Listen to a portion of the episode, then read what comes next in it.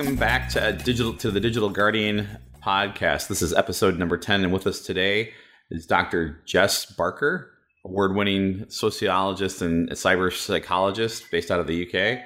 Joining me today are Thomas Fischer and Tim Bandos, and my name is Will Gragido, and I'll be one of your hosts. Thanks everybody for joining. Thank you, Will. Thanks, Will. Hi. Thanks. So, Dr. Barker, I know you prefer Jess, and that's fine by me. so, Jess, why don't you tell us a little bit about the work you do? I, I, I, read up on your bio. We've never met in person. Thomas knows you, though, uh, and so do some of the other folks. And you do some work with Digital Guardian with respect to social media and blogging and things of this nature. But why don't you tell us uh, what you've been working on for the last the last few years? Sure. So, my background is in sociology and town planning but I started working in cybersecurity about eight years ago. When I was finishing my PhD, I was headhunted for a cybersecurity consultancy. So I started out doing consultancy work in the defense space, mainly doing information security assessments of really large organizations, and then also doing some awareness raising training. And then about four and a half years ago, I set up my own business. And during that time, I've been working with a real variety of organizations on what is kind of generally called awareness raising training, but I like to think of it more as behavioral and cultural change training. So, talking to people about cybersecurity, what it means, what it means to them, and really focusing on how we can kind of get the message through to people for whom security is not their day job. So, really try and change some behaviors in organizations and I do work around communications, around policy, around understanding where the vulnerabilities lie in the human sense. And then about six months ago, I co founded a new company called Redacted Firm, where we're really looking at how we can bring the human and the technical and the physical sides of cybersecurity together in a more meaningful way. Excellent. Excellent. That sounds like really interesting work. So you've spent a lot of time, obviously, then studying and uh, collecting data with respect to the behavior of authorized users and insiders. Uh, is that correct? Yep, that's right. Okay, excellent. And uh, what do you what, what, can you tell us about uh, what you've seen over the years when, when you're collecting that information related to insiders uh, that leads to either potentially negligent behavior or uh, accidental uh, accidental situations that that allow or, or encourage compromise, or those those behaviors that lead to intentional compromise and, and exfiltration of, of data, for example?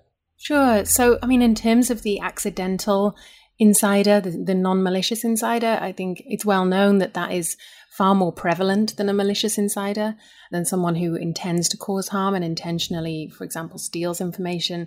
But of course, when you have a malicious insider, they are much more costly, much more damaging problem.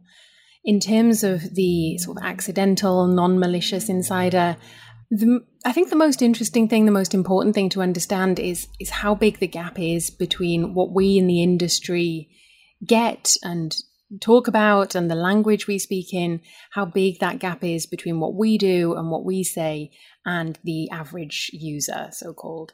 So, for most people for whom security isn't their day job, we talk in this language that they don't get. We we kind of work in a technological way that is more advanced than they might be. And so we have this kind of big gap where we'll be telling them things like, oh, you need to use a password manager, you need to use two factor authentication, stuff like that. And, and they don't even really know what those terms are. So we'll think we're giving advice that is just like common sense and straightforward. And we're wondering why people don't do it when in fact they don't even really know what we're talking about. And that's one of the biggest findings that I always get when I do pieces of research. So, for example, surveyed the UK public a couple of years ago, a thousand people in the general public about two-factor authentication. Basically just asking if they if they understand it, if they use it, and I found that 70% of people said they didn't know what it was at all, and 80% of people weren't using it. And so I think that's an example of something where we think there's this simple thing that is quite effective and people aren't doing it, um, and people in the industry will get really frustrated. But in fact, we're using terms that they don't even relate to, that don't make sense to them. So when you're thinking about trying to change behaviors in an organization, it's really important to think Am I speaking in a language that people get? Am I speaking in a language that people understand? Are they going to hear what I'm saying? Or am I kind of just talking to my peers? And if you want to change behaviors, if you want to change culture, you really need to shape your messages so that they're at the right level and that they are appropriate and interesting and translatable for people who don't work in security. So, would you say that we, as an industry or professionals in our industry, have a problem talking to people up and down, so to speak, or across? It's something I hear a lot. People people come to me with that as an issue a lot. Certainly, you know, how can I speak to the board? How can I influence at a senior level? How can I get them to understand the problem? And and then also people will be trying to change behaviors, change culture, maybe doing some awareness raising training, and they'll be saying, why isn't this getting through? Why isn't anybody listening to it? Why are people finding this boring? Why are they not engaging with it? And usually it does come down to the same issue, which is the communications haven't been shaped for that audience. So when you're speaking to the board, it's all about speaking at that business level and how you can translate cybersecurity issues and risks into business risks that they understand. Conference recently, somebody described their senior executives as stupid. And you kind of think how how can you how can you think that these people are stupid? Like they're running a huge business a lot of money and they are obviously you know pretty successful at that and have been pretty successful in their career. Just because they don't get what you're saying about security doesn't mean they're stupid. It just means you haven't found the right way to translate it for them and i think we haven't focused on that as an industry we've focused so much more on technology and we've kind of banged our heads against the wall when it comes to people who aren't in security, thinking, you know, why don't they get it? Without actually looking at why they don't get it and, and realizing that actually the problem isn't them. Really, it's it's us. It's an issue we have in the industry where we need to think about the human factors in a much more broader sense. So, I mean, if we go down that, if we think about um, leaving out the aspects of the board, but if we go back down to, to, to the end user or even to the general public, right, because it affects the general public when we're talking to them, how do you think, what, what would be the best way to address this? Or how can we, I'm not, I want to use, I want to use a different term, but I can't think of it right now. But, you know, we, we talk about dumbing down the message, right, or making it simpler or making it more relevant to people. You know, I usually use the, the, the example of terrorism where, you know, in, in the French metro and in the London tube, they're, they're, continuously making an announcement. If you see a suspicious package, report it, etc., etc. I mean, you're training people to do kind of like a physical security awareness aspect. Do I mean? I, I don't think we need to go to that extremes, but what do you think we need to do to get a better message across? You know, in UK we did that cyber. Um, what was it? The the the Home Office program where they were doing those commercials trying to teach people what cybersecurity was. Do you think that's the oh, that's yeah. the solution, or do you think we need something else? So I think you the, the, campaign you're talking about is maybe the Cyber Aware, I think it was called. Yeah, that um, was the one. Um, yeah, I think. Yeah, where they spent a lot of money on that, but from my point of view, I mean, I don't think it, it made much of an impact in a good sense, and I I didn't personally think it was that effective. So I think one thing, a lot of organisations will come to me and they'll kind of say, "We know we've got an issue around the human side. You know, we want people in our organization to take security more seriously. We want a better culture. We don't know what to do. And so I will work with them to look at what they've been doing already and the problems that they have. And the issues I generally find are people look at awareness raising training as being the answer. And they kind of think, okay, we've got this problem, so we'll do some awareness raising training. And so they might do like a half a day training program once a year or even worse, they'll do like the online training programs that people click through. And they know it's not going to change behavior, but then they're frustrated when it doesn't. So I think we need to look at the communications that we're giving to people and we need to think about whether they're actually going to be effective. I have an issue, and I, I, said at the start, I don't really like to call it awareness raising training because awareness is actually quite raised. And that's one thing I have found when I've done research, both in organizations and in the general public people are really quite aware of cybersecurity. And with some of the big attacks we've seen, like with WannaCry, you know, it is all over the news. It is the top stories, for example, on the BBC website. It's the headlines on all of the mainstream news TV programs. People are talking about cybersecurity like never before. But what we don't generally succeed in is actually getting to that next stage where we change behaviors.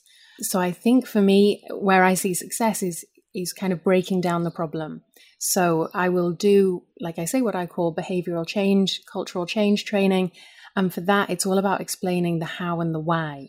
So, why cybersecurity matters. And that has to be really relevant for the people in the room. So it's relevant to the organization, you know, not just the threat in general. It's not about scaring people with APT when that isn't relevant to them. It's about looking at what is actually relevant for the organization and even deeper than that, the actual people in the room. So talking to them about personal security as well. And then also kind of demonstrating the how. So I think cybersecurity can feel like a very sort of intangible thing.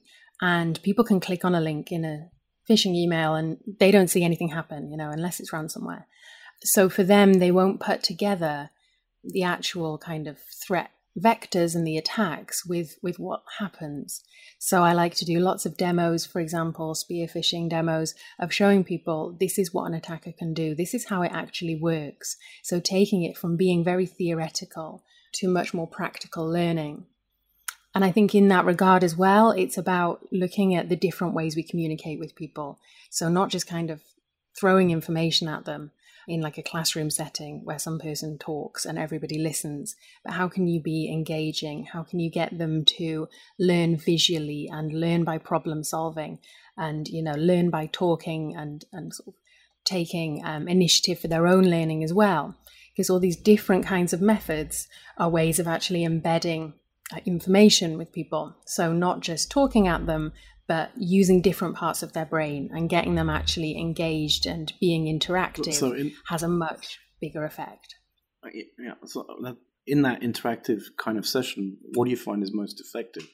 So, partly it depends on the people in the room, but I think demos are really effective. That's where we have found we've had the biggest impact in organizations. So, we worked with a bank not long ago and we did some like social engineering awareness raising stuff. They were really worried, a very big bank, and they were worried about everybody's use of social media, how much information they were sharing, and then getting a lot of spear phishing emails. So we did some some OSINT on the people who were coming in the room for the training, spent just a few days, you know, doing some research into them, and then presented that all back at the people in the room, you know, this is the information we found out about you. We found out a lot of stuff. We even got to the point of finding blueprints for somebody's house, things that people would not have expected to be publicly available. And then we showed, okay, so this is what we found out about you, and this is how an attacker could use it. So, an example of a spear phishing email using the information we gathered. And then, if you click the link on that email, this is what then happens, and showing them both the attacker and the victim side Obviously, nothing changes on the victim side as far as they can see, but from the attacker side, everything that can be achieved. And that seemed to really change perceptions. We also did a like a password cracking demo. And again, people hear all the time, you know, they should have unique passwords, complicated passwords, but that just seems like an annoyance to them. They don't understand why because they've never had that experience. When you see password cracking and you see, okay, this is actually like real and this it's very very easy to break a simple password. For example, in in that training session, people went out and um, 60% of the group requested information on the internal password manager the bank had been trying to push that password manager for months beforehand and hadn't had much uptake. But suddenly, when people get why they need it, there was much more drive to have it. Yeah, that makes sense. Jess, let me ask you after you've gone through your program with an enterprise, what is the best method then to, to measure the success of that? I mean, how do you go about, you know, kind of after the fact uh, with a company? Yeah, it's a really good question. Like metrics, I think, are a big issue for everybody. And sometimes the human side of cybersecurity is dismissed because people say, oh, it's hard to measure, which of course isn't, isn't true at all. What I do is I work with the organization before we do the training. So, what are the changes that you want to see in place? For example, is it around uptake of the password manager? Is it around using two factor authentication? Is it around inquiries going into the InfoSec team? So, what, what are the kind of things that you want, want to see change? And then, how are we going to measure those? So, I think it's really important when an organization is doing training is to think about why are they doing it. This this can't just be about you know ticking a box. If you want to change behaviors, what are the behaviors that you want to change? And okay, let's work out how we're going to measure them. So it's very particular for each organization. For some, they do like to do kind of phishing exercises.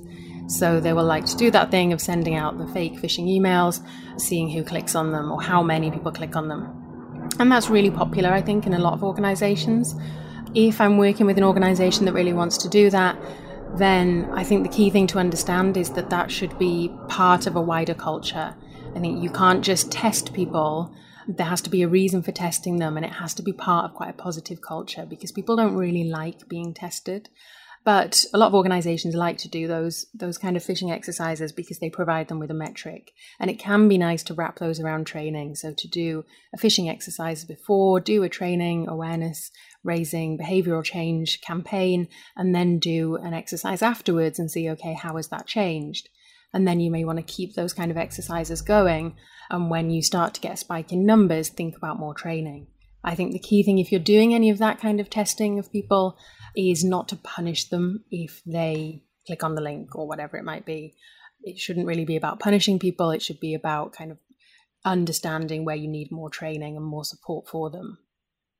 Yeah, I think that makes sense. And then Jess I had another question for you. So, when you go into these organizations, do you find that people know what they need changed, or do you have to go in and really educate them on what you believe you know needs to be changed? I guess as a base. I mean, how often do you have those conversations in the beginning? Yeah, it's more of the latter, to be honest. Yeah. I generally find that people come to me and they know they want something done around the human side, and sometimes that will be as much as they know. They will just say, you seem to have the skills we need. We want to do something with our user base. Can you help us? And that's a really brilliant position to be in, to be honest, because then I can go in and get to understand the organization a bit and get to understand where the issues are and then look at okay how we, how we're going to address those other places they they have been more refined in what they want they've had more understanding of where their issues are they may be you know particularly concerned about for example spear phishing emails but usually people feel like we need a bit of a cultural shift but we don't quite know what we want or how to do it. So then that's always a really interesting exercise to help the infosec team or the it team really think about what it is they are looking for.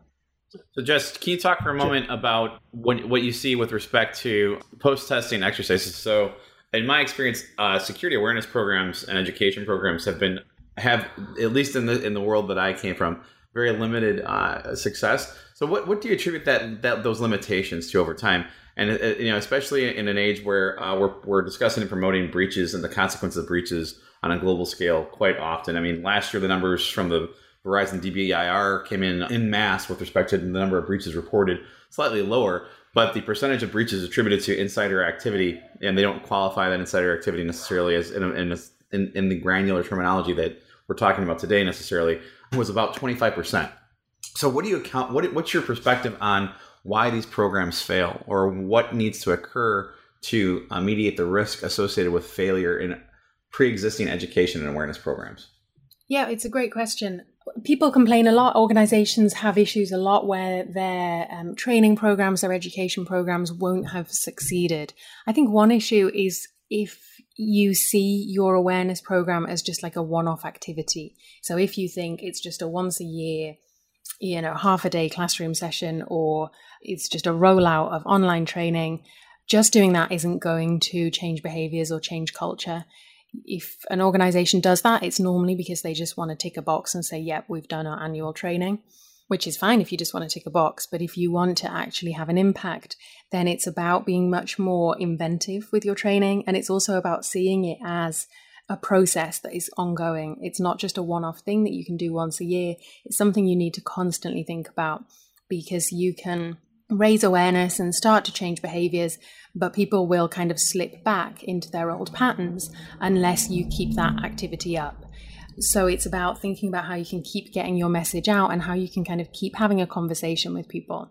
So this might be, for example, having like cybersecurity ambassadors or champions in your organization, having a network of people who are out there spreading messages about cybersecurity at their team meetings, you know, raising the latest kind of news and attacks and stuff for conversation with their colleagues, and also feeding back questions that colleagues might have, feeding back issues that people might have. So thinking about it in that way of how can I keep a dialogue open with the, the, the people in the organization who don't have security as their day job? How can we hear what their issues are and how can we help them constantly remain aware of cybersecurity. I think, on the other hand, sometimes some of the issues are because the policy is wrong. So too often organizations will write, you know, what they want in an ideal sense in a cybersecurity policy, and then they'll push it out and people won't read it or they'll read it and there will be things in there that aren't realistic for them to get their day job done. And so they will find workarounds. And this obviously is very frustrating for the people, for example, in the InfoSec team, but it's an example of where you haven't had that two way dialogue.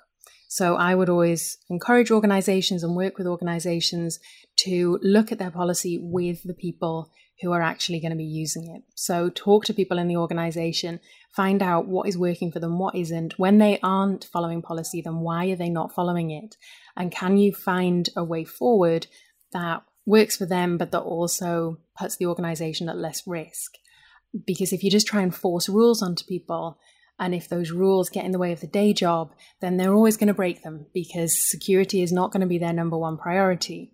So it's about having that two way conversation and it's about trying to have a policy and approach that takes into account how people work and tries to support and enable that.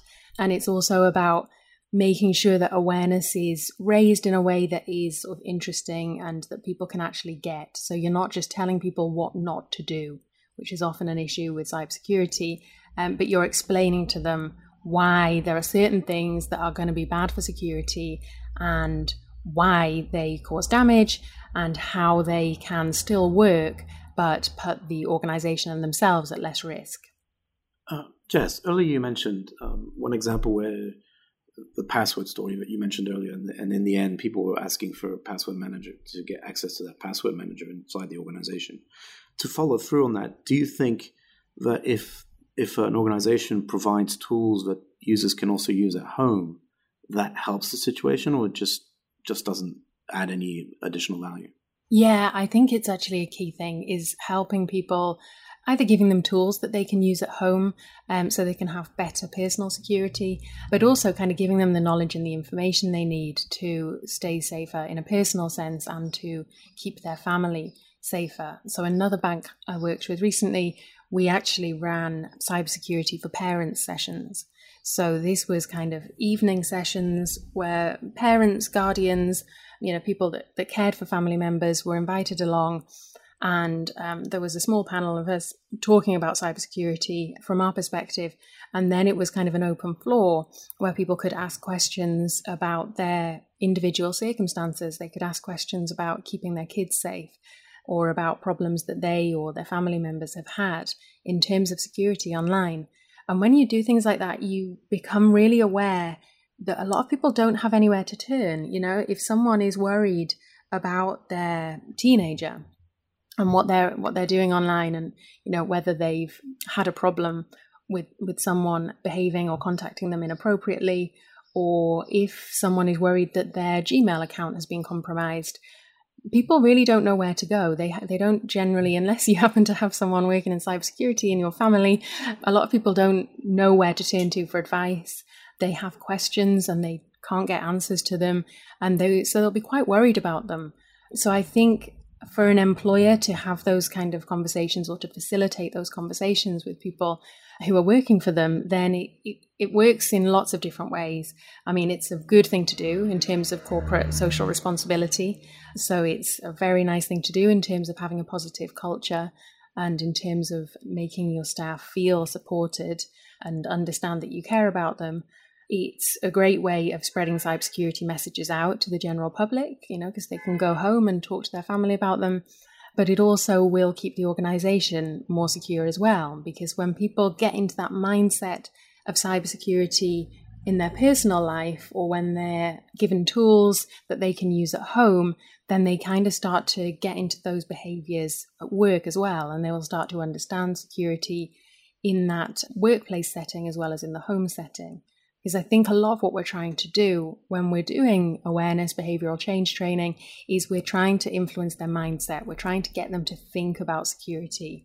Um, so if you can get them to think about it at home, then they'll think about it at work as well. Yeah, um, that, uh, that that makes me think of, uh, you know, the ISC squared. They do uh, tr- um, cyber, well, call it cybersecurity training for for for children or for kids they go to you know there's a group that goes to schools and does a, these afternoon sessions or the evening sessions where they try to tell explain to kids the risks that they're taking with on you know using things like Facebook and, and other social media networks. Uh, do you think what we? I mean, it's happening now, right? We need to train people, uh, whether it's training uh, the new generation of, of, of information security professionals or whether it's just training people to use systems properly. ISC squared is doing it. Do you think it's something that needs to be embedded completely in our in our school curriculum? I know I know you know the ISC squared is doing it in the UK because we both know the, one of the people that's that's actively doing it. Um, what I mean, what's your position on that? Do you think we need to go that far down, or or should it be should we stay to, at this level when we when we're professionals and when we enter the workforce? No, I, I completely agree that that doing that kind of educational piece at schools is really important. I love the ISC squared approach. They use Garfield in a lot of their resources for kind of for younger kids, um, which I think is really nice way to do it. Make it nice and accessible and more interesting for younger children. So I, I definitely think providing cybersecurity education at schools is a completely vital thing to do because young people are, you know, we all know that kids are using the internet from a really young age and they will go on to, you know, use it more and more, use it when they're at university and then getting into the workplace. So it has that kind of twofold benefit where mm, obviously we want to keep people safe, especially young people. So it works for that. And then also when they go on into the workplace, then hopefully they will have a level of awareness and understanding that's been built in from them being in school. So I think that's a, a really important thing to do. But a couple of issues I found with that. One thing recently, I did a session with some sort of young teenagers, some young teenage girls, talking to them about cybersecurity in a school, and the girls knew most of what I was talking about. They um, had a lot of their own stories to tell, and there were stories that hadn't really been shared with anyone else. But because I went in there talking about cybersecurity, they felt like they could open up to me, I guess, and they felt like this was a conversation where they could talk about some issues that they'd had. So these issues then really surprised the teacher who knew nothing about them. And I think for the girls, it would have been like, well, why would we talk to you about this? Because we've never had these kind of conversations.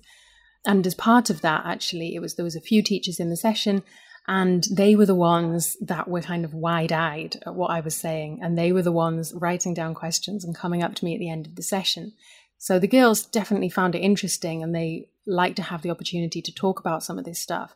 But it was the teachers, I think, that benefited from it the most so there is talk and plans of kind of rolling out cybersecurity into the further into the curriculum, certainly in the UK, which I would support. But teachers need a lot of support in that as well because they aren't cybersecurity experts. They have a lot of questions themselves. And kids have kind of grown up with this stuff, but the teachers haven't. You know, a lot of them are of a generation um, where they won't have grown up with it at all. So we need to make sure that the people delivering the education are supported. So, so yeah, I think there's there's some other another issue I have. I think it's really important to focus on schools and to look at this kind of next generation of people coming into the workplace and also filling the so-called cybersecurity skills gap. But at the same time, we need to not forget about the people who are out of school. You know, we can't just focus on 10, 15 years time. We need to think about the people, you know, who are adults now. There's definitely a generation gap, right? I mean, if we pick, mm. if we pick back up from where we left off, kind of, there's just there's definitely a generation gap between the young kids that are coming along uh, and like the generation that's teaching those kids who have absolutely no idea about security, who have minimal competencies, I'd say, in in just technology as you know, computer using computers and things like that. Um, and we have the professionals that come into play. So um, if we, you know, th- there's there's the aspect of who trains the trainer, right? How do we get proper training for the for, for the teachers to be able to to get those kids in the, into the right mindset and to to help them get to that level? And then on the opposite side is like, what's going to be the impact as these kids come through, uh, you know, to the workforce on the actual on on information security as we know it today, right? Because it's going to be a completely different ballgame. We saw it a couple of years ago when you know the millennials started to come into the workforce and they all expect complete internet access they all expect to have mobile devices you know it was a complete impact on, on it teams as, as you know as those millennials came into power or not power but came into the workforce do you, do you see do you think something like that's going to happen to information security as people that come into the workforce are more aware and more likely to have the foundations. Will that impact our jobs? Will that impact what you were talking about? You know, building that user, uh, that cultural change, and that, that cultural, build, you know, building that that the, those uh, uh, correct practices into into the workforce. Yeah, I think so. I, I certainly hope so. I think you're right, and you've raised a couple of really interesting issues. One thing, as you said, like who trains the trainer, and we really need to address that when we're trying to roll out more cybersecurity training and more cybersecurity teaching in schools. At the minute, I think most cybersecurity teaching in schools comes down to kind of private companies going in, people going in and giving kind of ad hoc support and lessons and that kind of thing to kids. Whereas what we need is to get teachers together and to get them trained and supported, and also to put in place a support network for them so that, you know, I kind of see their role as being a bit like the um, ambassadors I spoke about in organizations. So if we're expecting them to go into schools and teach about cybersecurity and kind of be ambassadors about it, they need the support of who do they go to if they have a question? Who do they go to when kids raise something that they don't know about or you know when there's a, an attack that they don't understand like how can they get information that they can pass on in a meaningful sense and make sure that what they are passing on is accurate and of enough detail to be meaningful for the kids and then on the other hand you asked about um, what happens when the kids that are growing up now with a bit more awareness when they get into the workplace and I certainly I see this from young people. I see that they have more awareness of cybersecurity. There seems to be this kind of myth out there that young people are less security savvy, that they're less interested in security and privacy. But that's not what I have seen or what I've found at all. So, for example, I did a bit of research a year or so ago, I think, on um, biometrics and on what people think about biometrics replacing passwords. And I found that the most resistant group was young people. It was people like 18 to 24, I think. And I thought that was really interesting. And um, one thing I didn't, that didn't occur to me at the time, but someone suggested afterwards, was that a lot of people of that age have lived through having biometric systems in their schools. And so they've had to, you know, provide their thumbprint to get their um, school dinners and stuff like that, and have probably felt like they don't really want the school to have that information. And they've started to think about these things of what happens if that gets lost or someone accesses it and they see you know, attacks in the news and they think, well, that could happen to my school, and I'm not really comfortable with that. And also probably don't like the authority of a school kind of demanding that of them. So I think we will get people who have more of a mindset um, coming into industry. And that's going to, I think, help with the culture of a lot of organizations. But there also will be a bit of an interesting tension between people, much like we saw with your example with kind of so called millennials and uptake of tech. I think we'll see younger people coming in who have more awareness of security, and then there's going to be a bit of tension between them and the older generations in the workplace who have their existing practices which aren't as secure. So, organizations will probably have to manage that where you have very different groups of users, and so you need to communicate the messages in a different way to try to get everybody up to the same baseline. Right. If we go back to the to the train the trainer aspect, I think everywhere in the world nowadays, um, maybe apart from France, because Macron announced that he's going to fund a lot of training, a lot of enhancement in the education program. But uh, you know, most governments are cutting back fees on education, and they're cutting back uh, well, not fees, but you know, funding of education. There's there's a lot of pushback on you know uh, on what money education has to actually spend on things like that.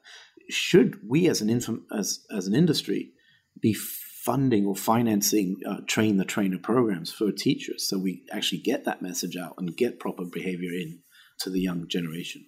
Uh, would that? Do you think that would help, or you, should we should we look at it? Should we try to carry on with these kind of ISC squared programs where you know groups go and, and do sessions on a regular basis? I think that for me probably sits more comfortably than than it just being down to private organizations. I mean, I think there's a few issues, and you know, it, it could the discussion could get very political because who is responsible is a very big question in cybersecurity, but especially when it comes to kind of the general public, whatever age they are. So it's one thing when we're thinking about security in an organization, but when we're thinking about getting these messages out to people in the general public or to educational institutes, then then who is it that should be responsible for that? And you know, maybe it should be the state, but as you say, that's not really realistic considering there's already a lot of issues around resource and funding. So then, should it be private companies? On one sense, I think that would be fantastic. On the other sense, you can see how there could be issues with that. You know, that if a private company is sponsoring education in a school, then is that going to be very vendor heavy. We've all sat through kind of conference vendor presentations where people are pitching their products, and I wouldn't wish that to happen in schools. so that you know, there may be I'm kind of exaggerating, but there may be some conflict issues there. But also, you may just have the point where that private company is no longer able or willing to provide that support, and so it'd leave a gap.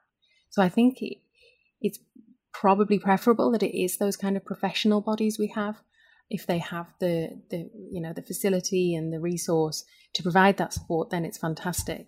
But realistically i think the position we're in is that anybody who can provide that support is going to be helping.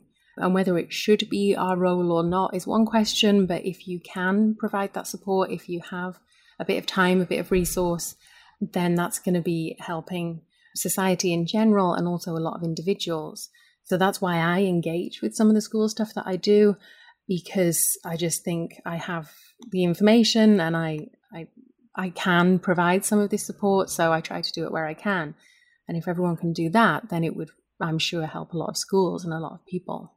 Yeah, that's. I mean, that's a good point. I mean, I think a consortium or or, or professional groups probably are the better because we you get a di- more diverse um, aspect of the training, a more diverse view of security rather than one individual yeah uh, company or vendors. I mean, that's it's you always I think you're right. diversity.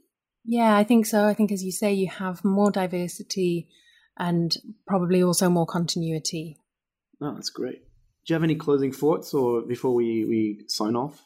Um, I guess one thing that I'm thinking a lot about lately, and that we're talking a lot about in the industry, is kind of the rise of the human side of cybersecurity because for a long time we have been more technically focused and i think in the last year or so there has been more more said about the human side more emphasis on the human side which is really good to see. From my point of view this industry kind of prioritizes technology so much more whereas i think we've still got quite a long way to go on the human side. So one thing that i think is really important is thinking about how we support IT workers, how we support people working in InfoSec to develop more of the human based skills. So, we talked about awareness raising training earlier. And the research suggests, for example, if you look at SANS securing the human stuff, their research finds that most people in roles delivering those kind of education programs have a technical background. So I think it's really important for us as an industry and for organizations to think about how are we supporting those people in better understanding the human factors so that the awareness raising, behavioral change training can be more successful. So, how are we helping them to understand issues around psychology and sociology and communications so that they can have more of an impact, whether they're talking to the average person in their organization or whether they're talking to the board to try and get more resource or, or whatever it might be for the InfoSec team? Thanks, Jess. Tim, any last thoughts or words?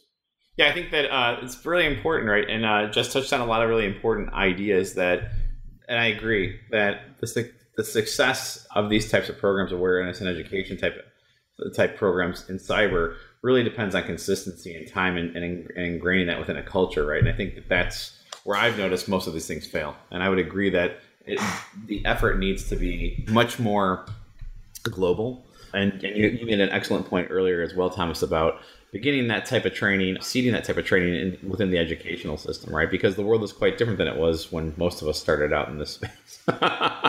when you have entire generations who've grown that's up, an understatement. With un- yeah, yeah. When you have entire generation, you know, an entire generation that's grown up with unfettered access to the internet, right, and all the accoutrements that is, that are associated with that, it behooves us to take to take the time to think about these things from an elementary perspective so I would agree. Absolutely. This is a really excellent podcast. I think it's going to do well, do well for everyone. Thank you so much again, Jess. Yeah.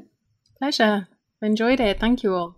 For my last thoughts, closing thoughts, yeah, I, it, it's the same, really. I mean, the human aspect was grossly overlooked over the past few, you know, past decade or so when we started this this journey into into cybersecurity. and the, the fact that it's coming back and the fact that we're focusing on it so so hard really I think will will make a difference. I mean, people starting to be much more aware, and uh, even when you look at commercials on on TV, I'm thinking, um, and uh, Jess will probably laugh at this, but the latest HSBC uh, commercial for two-factor authentication in the UK is based on voice recognition, and it's, I mean, it's it's corny to a certain extent, but it is it's it's subtly introducing the aspect of we need to be more careful about what we're doing with with our with our daily access and our daily accounts and things like that. Um, so yeah, the human aspect is really is really important, I think, today. Yeah. So thank you again, Jess. It was it was good to hear you. Probably see you um, September 44CON time frame. Sure. So uh, you, yeah, that was that was very that that, that didn't sound too. the enthusiasm was unbridled. I'm sorry. I'm like at the end of conference season. You know what it's like. So oh, I'm so excited about. yeah. yeah, you see, for me, it's ended now, and I've now got like a month where I'm not getting on a plane or I was going to say not on a train, but that's not actually true. But no, I know that by the time September comes around, I will be fully excited for conference season again, but I'm so exhausted right now. I, I understand that. So again, thank you again, Jess, for, for being on the podcast. So my name's it's Thomas. Thank you all for listening, and we will announce uh, episode eleven later through our Twitter feeds and usual outlets. Expect to see this podcast very soon online. Thanks.